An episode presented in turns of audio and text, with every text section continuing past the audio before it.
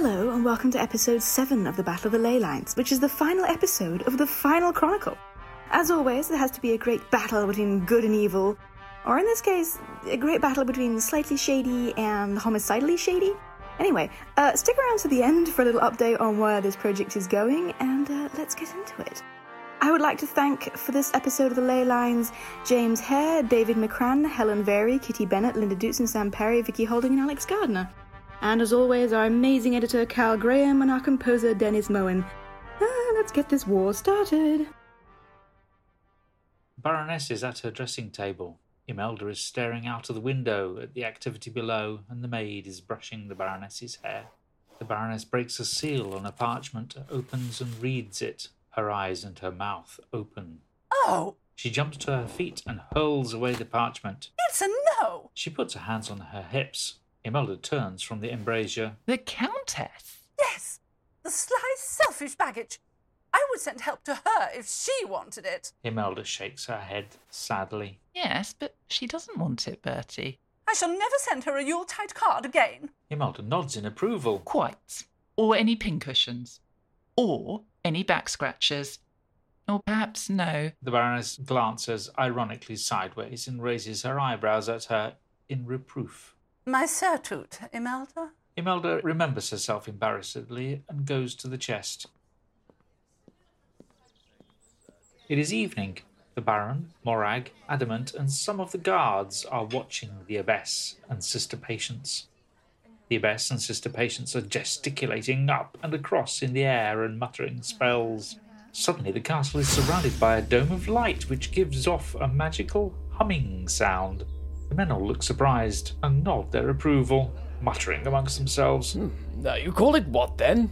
The Abbess turns and smiles at him. It is a field of resilient light and should hold them off for a little while until their power becomes too great, my son. Well, thank you, ladies. That'll stymie the blighters for a while. He grins. They all turn and gaze at the humming light dome with appreciation, looking at each other and muttering approval.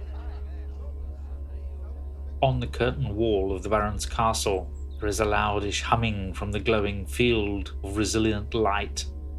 The Baron is leaning back against the parapet and interestedly watching Quinn and Sister Bluster, who are wiring together several pairs of greaves to make makeshift shooting tubes. Robin, Harry, and Bill are then forcing these firing tubes into large pewter tankards and drilling a hole in each of these tankards. Further along the wall, Adamant and Morag are then ramming in small stones and pushing bang powder down the tubes. They are then pushing twine into the drilled holes, pointing the tubes over the wall by setting them in grooved blocks of wood, lighting the twine and standing back. There is a loud explosion and Adamant gets a face full of soot, but they both grin and nod at each other. They look over at the other two teams and the Baron, who nods or shakes his head or fists in exultation. Adamant strides up to the wardroom and opens the door, followed by Morag. There's a fire in the grate, tankards on the table, a chair overturned, and the whole room is empty. Adamant stands back to let Morag see. Morag looks angry. Great! Wondered why they hadn't turned up to fill their gizzards at the buttery. Uh, the rest of them must have fled while we were sorting the tubes. Well, there's always the consolation that Jorza will possess them now. Or so the abbess says. Morag grimaces and shrugs. Uh, but do we want them possessed? Louisa and Imelda are sewing by the fire, and the Baroness Ethelberta in mid scribble with a look of great concentration on her face. The Baroness suddenly sits back in her chair and sighs. What if the Marchioness doesn't come either? Oh, she must come. You sent her all that flax when her linen got mildewed, and we had to put up with her horrid son, Oswald, who kept coming for tea and telling us all about his revolting beetles. Ha! You had it bad. Mother locked me up with the beast for five interminable dates. I nearly threw up my crumpet on him. Then the least the Marchioness can do is to send maybe just one of her four brigades. Baroness holds out and looks at her parchment from a distance, admiring her handiwork. Well, I've certainly written a message full of pathos and friendship. Should I illuminate it, do you think? I don't think so, Mother. Cook is still waiting for you to do the auditing of the siege supplies. Louisa throws down the parchment. Oh, good grief. I nearly forgot her. She jumps up. Imelda, bring your spare parchment and quill down to the kitchen. The Baroness rushes from the room.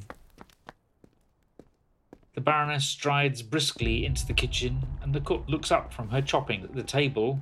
There is the sound of explosions outside, and then cheering. There is also the sound of cattle mooing intermittently. The cook bobs a curtsy. Morning, milady. Good morning, Mistress Eelworthy. Now, don't tell me we don't have any beeves available, hmm? I saw the drover drive a good head into the lower tower. The cook shakes her head sadly. Them's no good, milady.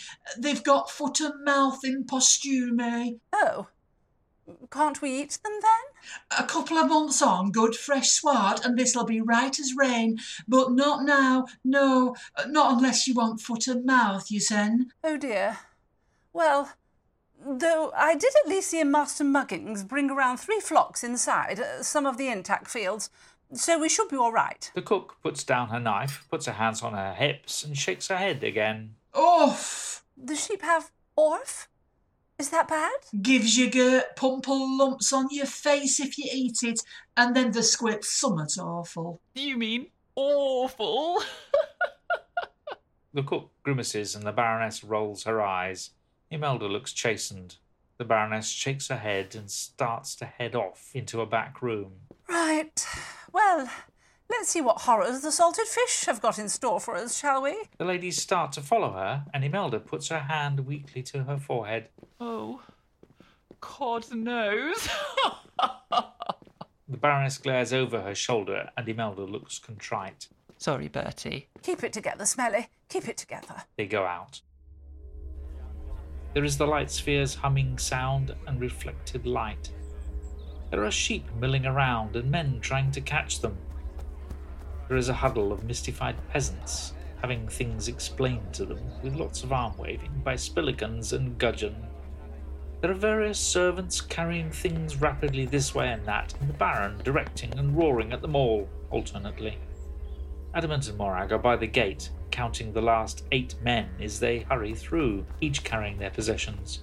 Adamant and Morag, plus Harry, shout up to Robin to lower the portcullis. This done, they slam the gate shut and lower the lock bar. Adamant then sends Morag off on an errand to the castle, and Morag departs. There is a crowd of around twenty people all milling around and talking, accompanied by their belongings, sundry dogs and chickens in cages and stuff like that. The Baroness, Imelda, and Uisa are counting people off, giving them blankets and instructing them where to go. Hadrida is standing nearby with a pile of bedding and a big basket of loaves. Morag strides in, bows, and addresses the Baroness. Uh, my lady, Adamant says that the last of the villages are in now, and we've closed the gates. Oh, good. And the Baron? Uh, up on the roof, my lady. A couple of peasants are recounting stories, roaring with laughter and falling about. One of them accidentally knocks Uisa over, but Morag manages to catch her before she falls. Oh, careful, my love. Uisa shrugs him away and truculently brushes herself down. I can take care of myself and don't need my future lord and master to tell me what to do. I only meant. I know. I know. Morag smiles and steps forward to hold and to kiss her, but she ducks aside. Mamma, I'll take the women up to the first gallery if they want to follow me. She looks cursorily and dismissively around at Morag. Goodbye, Your Majesty. She sweeps out, followed by five village women and some children with their possessions, blankets, bread, and things like that. Morag bites his lip and looks hurt and angry.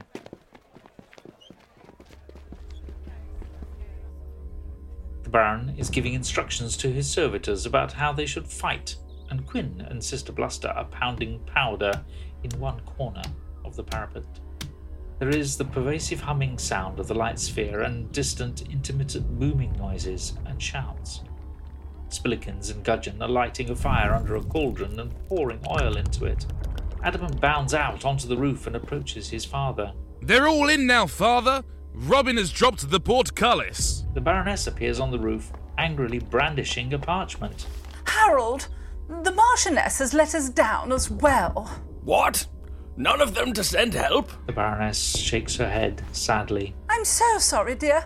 I, I thought they were our friends. Ah, well, I never trusted that way faced mare or that spavined lummock her spouse. The Baroness kisses him on the cheek. Now, Adam, you and Morag go and round up all boys over 13 and men under 80 and get them down in the courtyard, handling field tools for basic self defense. Adamant bows. Yes, sir. He bounds out. The Baron turns kindly to his wife. All women undercover, my dear. Yes, Beefy. Oh, and the abbess says that the light barrier will fade within the hour. Well then, we'll let them have it soon enough. The Baroness smiles and returns to the roof entrance. Louisa, helped by two servants, is busily tearing up old rags from a great pile beside her. There is the loud background humming of the light sphere and distant booms and shoutings.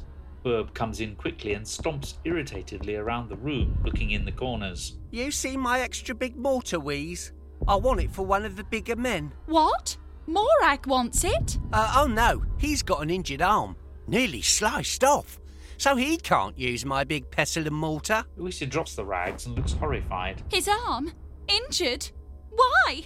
When? Oh, he fought a dragon to get some jewels for you, and the dragon nearly ate him. For me? Louisa grabs Burb's shoulders and shakes him frantically. How is he? Is he dead? Is he lying down somewhere? Is he? Burb shakes himself free. Oh, get off, Weezer, get off, he's only uh... There is a deafening hush suddenly. Louisa, Burb, and the servants stiffen and listen. The various people in the silence in the courtyard stop and stare with dread up at the sky as the light sphere collapses.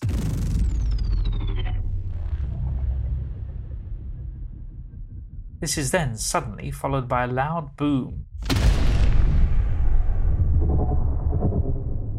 And the portcullis and the gate are blown down.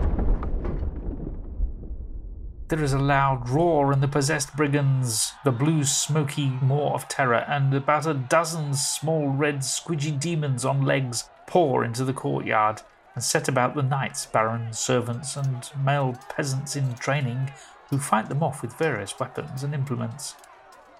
The fighting goes on a long time, and the different characters are seen defending the castle. Adamant's old arm wound opens up again and is seen to be bleeding, as is Morag's. The Baron is bashing people's heads together. Burb is up on the roof with Sister Bluster, Quinn, and a couple of other aged peasants, setting off bang tubes and wavering around with the hot oil cauldron as they can't single out enemy only for pouring it out. The fighting goes on for ages. Burb is suddenly very concerned to see Adamant helping an old injured peasant into the bottom of the keep but then getting stabbed in the thigh from the rear by a brigand.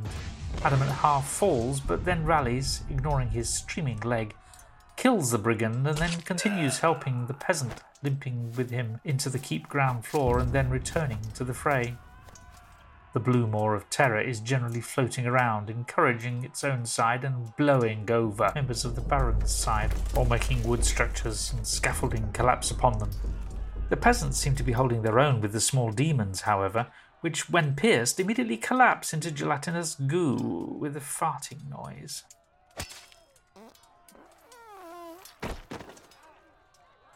The elderly Spillikins and Gudgeon are fighting off a couple of brigands from the kitchen entrance, using large ladles, stools, and large pan lids, as well as meat cleavers and several knives.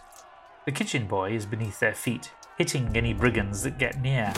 Spillikins has just killed two brigands when Mavis pushes through them brandishing a large old rusty iron flask. Move!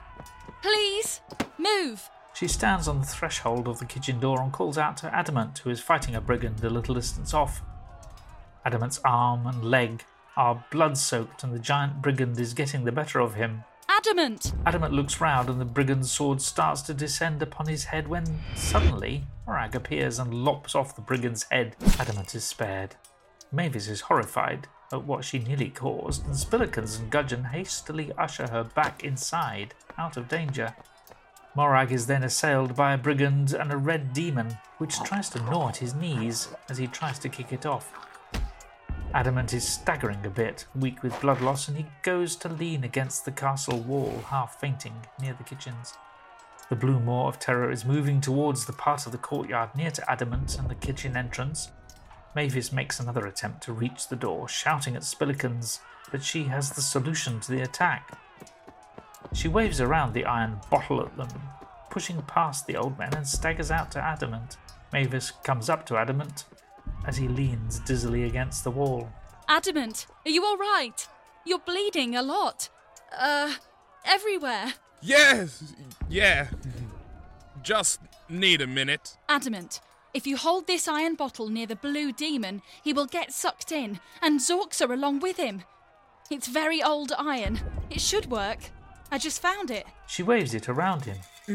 He looks up blearily. oh, go on then. Give me the thing. Anything to get rid of them. He grabs the bottle and staggers dazedly up to the blue maw of terror. As Adamant arrives about a metre away from the demon near the middle of the courtyard, he points the bottle horizontally at it. There is a sudden zoop noise, and the bottle sucks the smoky blue maw of terror inside of itself. The bottle starts wildly waving around, and Adamant, being weak, has problems holding onto it. Quinn descends from the roof. He exits the keep door and races over to Adamant. Quinn grabs the bottle, puts it on the ground, and stuffs a rag into the end of it. He casts a spell on the end of the bottle, and it suddenly stops jiggling around. The remaining red demons suddenly all fall silent, standing stock still, and then dissolve into puddles of goo. The possessed brigands start to wake up and drop their swords while looking confusedly around. Meanwhile, the demon monk rushes out of the kitchen door with a big old lance. He suddenly strikes Adamant on the breastplate with its point, and Adamant falls to the floor unconscious. The horror struck Baron kneels and takes Adamant's body into his arms and rocks him backwards and forwards whilst wailing. Morag kills the demon monk with a sword thrust. The Baron tries to drag Adamant indoors and reaches the threshold of the kitchen entrance. Sister Patience, who has seen the attack, runs out of the kitchen door and thrusts aside the Baron. Leave him to me, sire. She starts to do cardiac resuscitation, effecting ten rhythmic pushes on his sternum with the heels of her hands and then stopping and counting for ten before repeating. The Baron is confused and upset. Oh, what are you doing, wench? Are You trying to finish him off? No, sir. This works for breast strike. Excuse me. She tips Adamant's head back and starts to lean down to place her mouth over his. As she lowers her face towards him, Adamant's eyes flutter open. Oh, yes. Kiss me. Oh, spirits of the sun, kiss me well. Mm. Mm. Oh, oh. Ah, I think the lad'll survive now, sister. Thank you. Uh, thank you. Sister Patience smiles and stands up, and Adamant sits groggily up and looks around. The remaining confused brigands are being rounded up and tied in couples, and some are running away. Morag stands with his arm dripping and smiles at Adamant. Welcome back to the land of the kissing, Adamant. Morag is suddenly almost knocked down by the sudden arrival of Uisa, who throws her arms around him. You all right, Adamant? If someone will stop all this blood. His leg and arm are very blooded. The Baroness appears with Imelda and towels. She, along with the Baron, help Adamant to his feet. My love, I didn't know about your arm or the dragon. You were very wicked to hurt yourself like that. Just for me. Uisa covers Morag in kisses. Quinn, get Robin, Harry, Bill, and the villagers to help you get these remaining rogues into the dungeons, and get that blasted bottle somewhere safe. Yes, sir. Quinn runs off towards the peasantry who are tying up the remaining brigands. Baroness turns to Uisa. Come, Whizzer. We'll take these two to my bedroom. Imelda, towels and bandages. Get Hadrida to boil some water. Adamant is sitting up in bed looking quite perky with a large shoulder bandage on. Morag and Uisa come in to visit him. They enter quietly and tentatively. Oh, hello, you two. Uisa kisses him on the cheek and then sits on the side of the bed. Glad to see you're looking better, Adamant. Mater says that you still can't come to the key purification and rededication ceremonies this afternoon, though. Oh, well, I shall just have to leave the organization of them all to you. Priestesses are your thing. I must say, I was quite surprised that this little girl was easily in charge of the villagers. She sorted them all out like a natural. He smiles. Maybe she'll be able to manage things herself when it comes to queening after all. Course I will, idiot. She accidentally punches him on the wrong arm. He grimaces and she looks contrite and softly strokes it. I shall have your aristocracy eating out of my hand. It's more than Marta's managed, I hear. I suspect that Mother's cured of her desire to be a courtier. She is sick of marchionesses and countesses now. The Baron comes in while she is saying this. Ah, good. She's worth a hundred of them all. We, sir, the draper wants you to buy his cloth, as he's decided to retire over in Swode. Louisa stands up. Oh, hooray! They're leaving the field to our new draper. Hooray! Hooray! We can make our frocks in peace now. No more old bag. She grabs Morag's hand and smiles ironically. Now, I really must introduce you to my dear old, soon to be ex friend, Mistress Walleye Morag. Come along. Morag grimaces in reluctance, and they go out. Uh, now, Adamant, talking about leaving the field to those better able to manage, I just called to tell you my proposal about the Breathnatch estates. He closes the door. The Baron and Baroness lead the way back through the smashed gateway into the courtyard, followed by the remaining servants and family. They are dressed in their best clothes. The Baron starts to chat with Morag, and the Baroness turns to the abbess just behind her as they make their way across the courtyard towards the castle. That was a lovely rededication ceremony, Mother. Thank you, my child. With the keys of sorcery turned and locked, I think the Greenlands is a safer place now. I'm just sorry you couldn't use our demolished household sanctuary. The woods and trees are our home, my dear. It is there that our sun god roams. They arrive at the main keep entrance. I'm afraid that lunch will be a bit makeshift too, as they blew up the back kitchens. I don't know what we're going to do about the wedding the day after tomorrow. We're still going ahead, though. Sister Blodwyn, who is walking alongside, shakes her fist. By gum, that's the spirit, Baroness. Uh, don't worry, though. We'll lend you our great chef, Sister Botwaga. Thank you so much, sister. The Baroness smiles and they go in. The usual furniture has been put up against the walls, and the tables have been set up in the middle of the room in a squared sort of C shape. The wedding guests are listening to the bride's father's toast. And so I give you the bride and groom. The dinner guests stand up and raise their glasses. The Baron motions them to sit, which they do. And now I just want my son and heir, Adamant, to make his little announcement. The Baron makes encouraging gestures to Adamant, who reluctantly and somewhat shyly gets up to talk.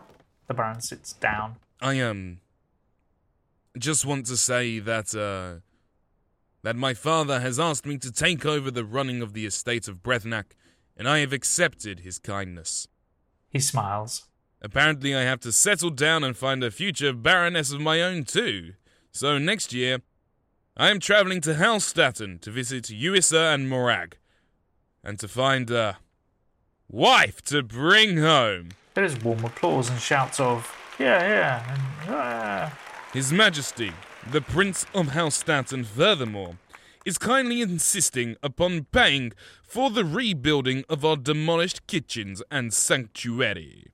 And he and Uissa will be visiting us three months a year to help supervise this work being done with the ill gotten gains from a certain dragon. I helped too. And I thought you were flower picking. Adamant sits down and the Baron stands up. Now, if you will step down to the great hall, ladies and gentlemen, we will watch the new couple tread a measure.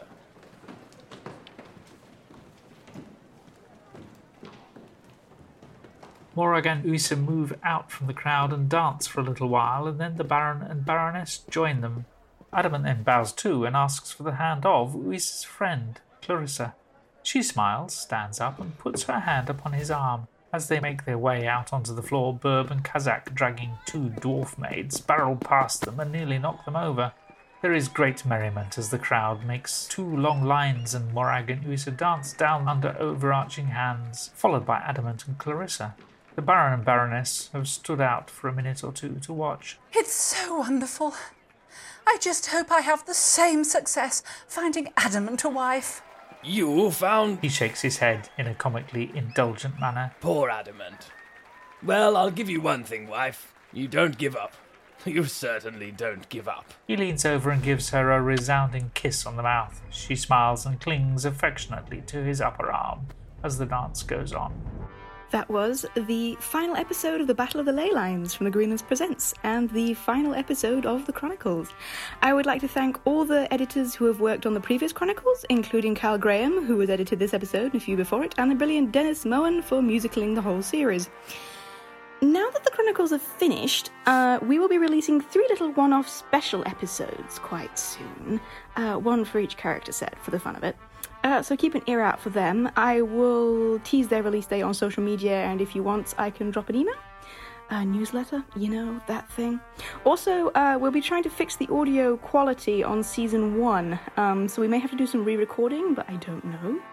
Um, I've been working on this podcast for two years now. Uh, when season one is finished, I will be taking a little break.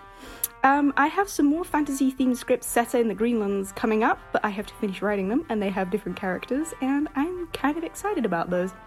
I'm also currently, in case you're wondering, releasing a period drama, Thomas Hardy audio drama adaptation of that dude I just mentioned's books. Uh, check out the Daily Dilettante if you're curious. And thank you so much to all the amazing cast and to all of the amazing editors who have done, I'm going to say amazing for a third time, but amazing job. and thank you so much for everyone for letting me make this rather odd little fantasy podcast possible. And uh, thank you so much to the listeners and supporters. I love y'all. See y'all again soon.